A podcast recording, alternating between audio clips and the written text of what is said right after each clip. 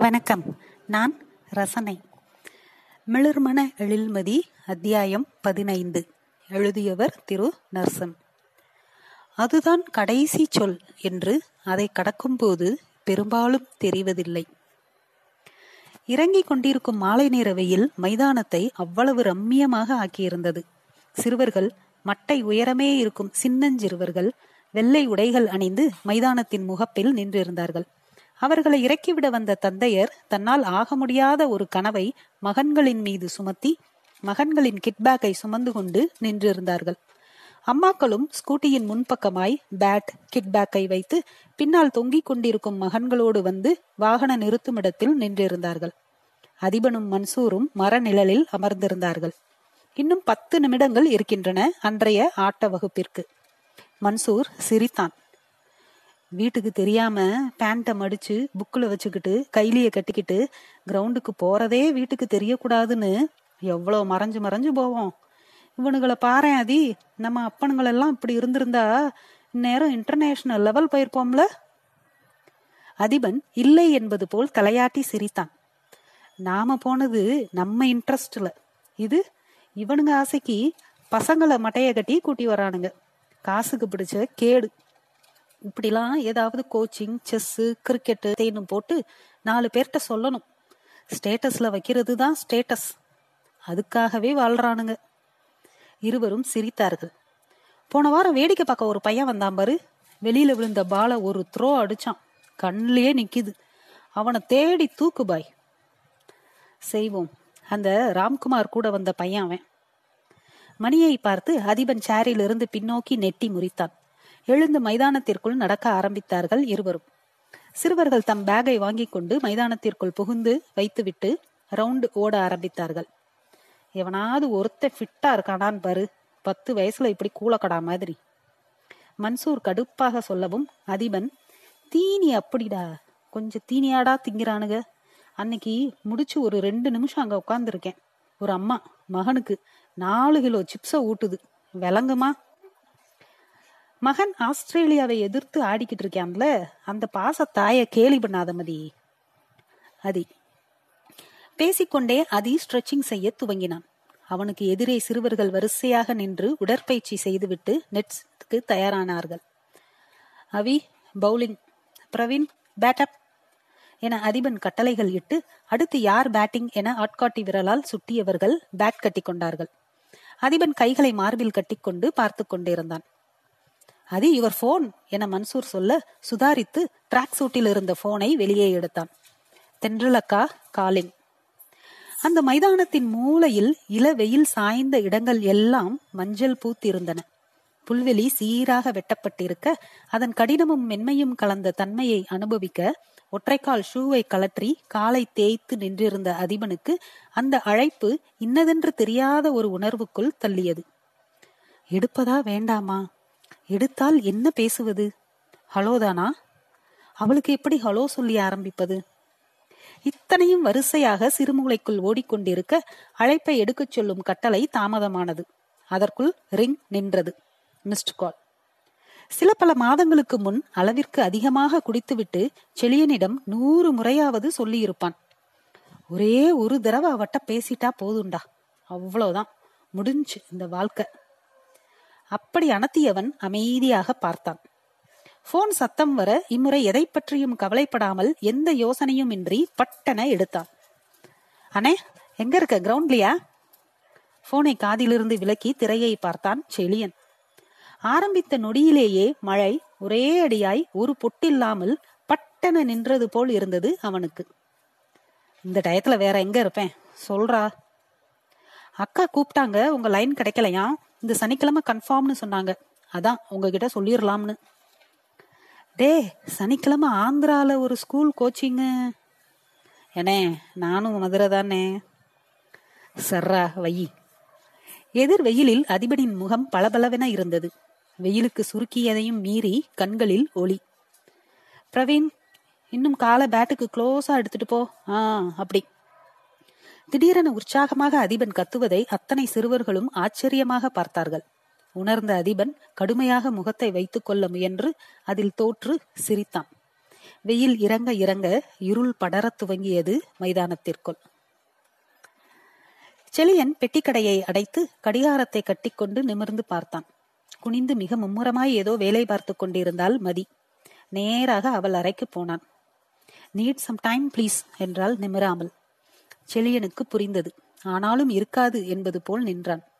நிமிர்ந்தவள் excuse என கைவிரல்களை காட்டி ஐந்து நிமிடம் என்றாள். சரி என வெளியே வந்தவன் சிட்டிபாபுவை பார்த்ததும் காஃபி என சைகை செய்ய எடுத்து வந்தார். செழியன் தன் கேபினில் ஒரு முறை விளக்குகளை அணைத்தான் எனில் அவ்வளவு எளிதாக மீண்டும் உள்ளே நுழைய மாட்டான் அவனின் வெகு சில கிறுக்குத்தனங்களில் இதுவும் ஒன்று. வெளியே சோஃபாவில் கால்களை நீட்டி நிம்மதியாய் அமர்ந்தான். சிட்டிபாபுவை எதிரே அமரச் சொன்னான். இருக்கட்டும் சார் அட அமர்ந்தார். எப்பவும் இவ்வளோ டல்லா இருக்க மாட்டீங்களே? என்னாச்சு சிட்டி இன்னைக்கு? குனிந்து கொண்டார்.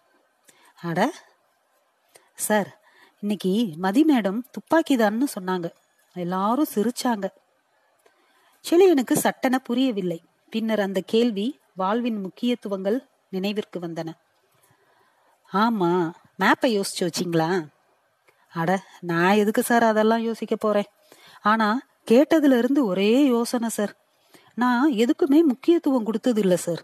எனக்கு இந்த ஆடி மாசம் வந்தா ஐம்பத்தஞ்சு முடிய போகுது சார்.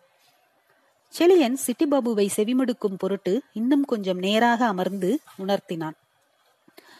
ஆனா நான் எனக்குன்னு எந்த துப்பாக்கியையும் எடுத்ததே இல்லை சார். பொண்ணு பிறந்த அன்னைக்கும் இங்கதான் சார் காப்பி டீ கொடுத்துக்கிட்டு இருந்தேன். பொண்டாட்டி பிள்ளை அவங்களுக்கு என்ன வேணும் எதுவுமே யோசிச்சது இல்ல. விடிஞ்சதும் இங்க வந்துடணும் இருட்டுனதும் போகணும். மறுபடி விடிஞ்சா வந்துடணும்னே ஓடிட்டேன் சார் செளியன் சிரித்தான்.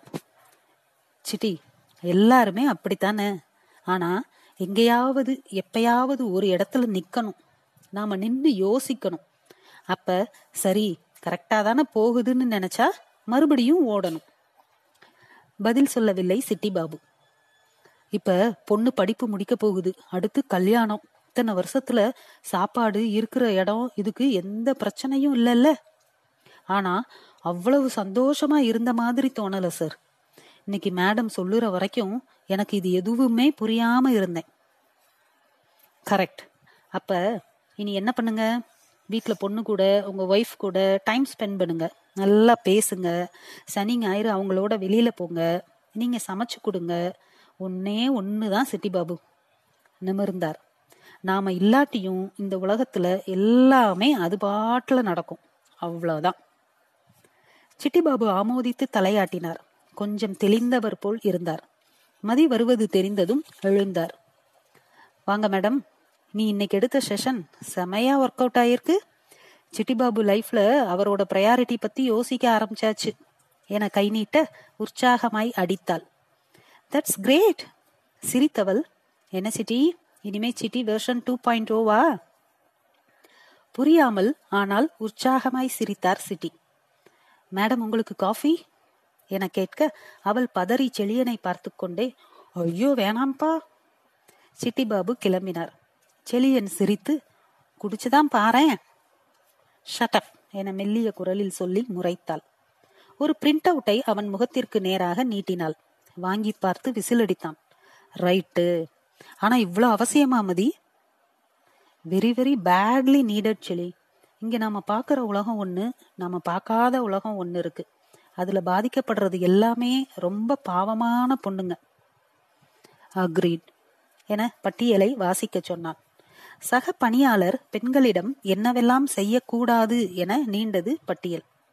ஒரு பெண்ணின் அனுமதி இல்லாமல் அவள் அருகே அமர்வதில் ஆரம்பித்து பஸ் ஸ்டாப்பில் நின்றிருப்பதை பார்த்து அங்கு போய் லிஃப்ட் ஆஃபர் செய்வது தவறு என துவங்கி லஞ்ச் ஆஃபர் செய்வது வேலை நேரம் முடிந்த பிறகு போனில் அழைப்பதற்கான காரணங்கள் என அத்தனை வித அன்றாடங்களில் மிக சாதாரணமாய் தெரியும். ஒவ்வொன்றின் பின்னாலும் ஒரு பெண் யோசிக்க அவள் மன உடல் ரீதியான எதிர்கொள்ளல்களை மனதில் வைத்து நீண்ட பட்டியலை தயாரித்திருந்தாள் மதி.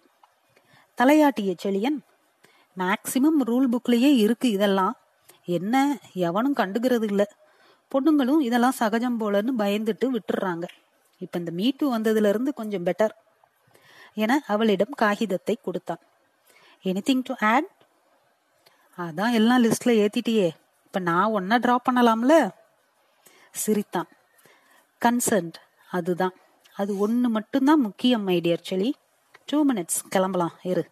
என கேபினை நோக்கி நடந்தாள். செலினுக்கு ஏனோ அவளை தவிர்த்து தனியாக போக வேண்டும் என்று என தோன்றியது. ஆணின் சம்மதம் என்று இவ்வுலகில் எதுவுமே இல்லையா என தோன்றியது. செயல்படுத்தி பார்க்கலாம் என நினைத்து அங்கு வந்தவளிடம் ஹே இன்னைக்கு ஐ ஹாவ் சம் ஒர்க் நீ போ நான் வர லேட் ஆகும். Mister Cheli yes miss Mathi shut up and get up எழுந்து நடந்தான். அவனுக்கு வழிவிடாமல் வேண்டுமென்றே நடைபாதையை மறைத்து அவனை இடித்துக் கொண்டு நடந்தாள். அவள் சிரிப்பதை அவள் பின்னங்கழுத்தின் சிலிர்ப்பு உணர்த்தியது. தொடரும். நன்றி.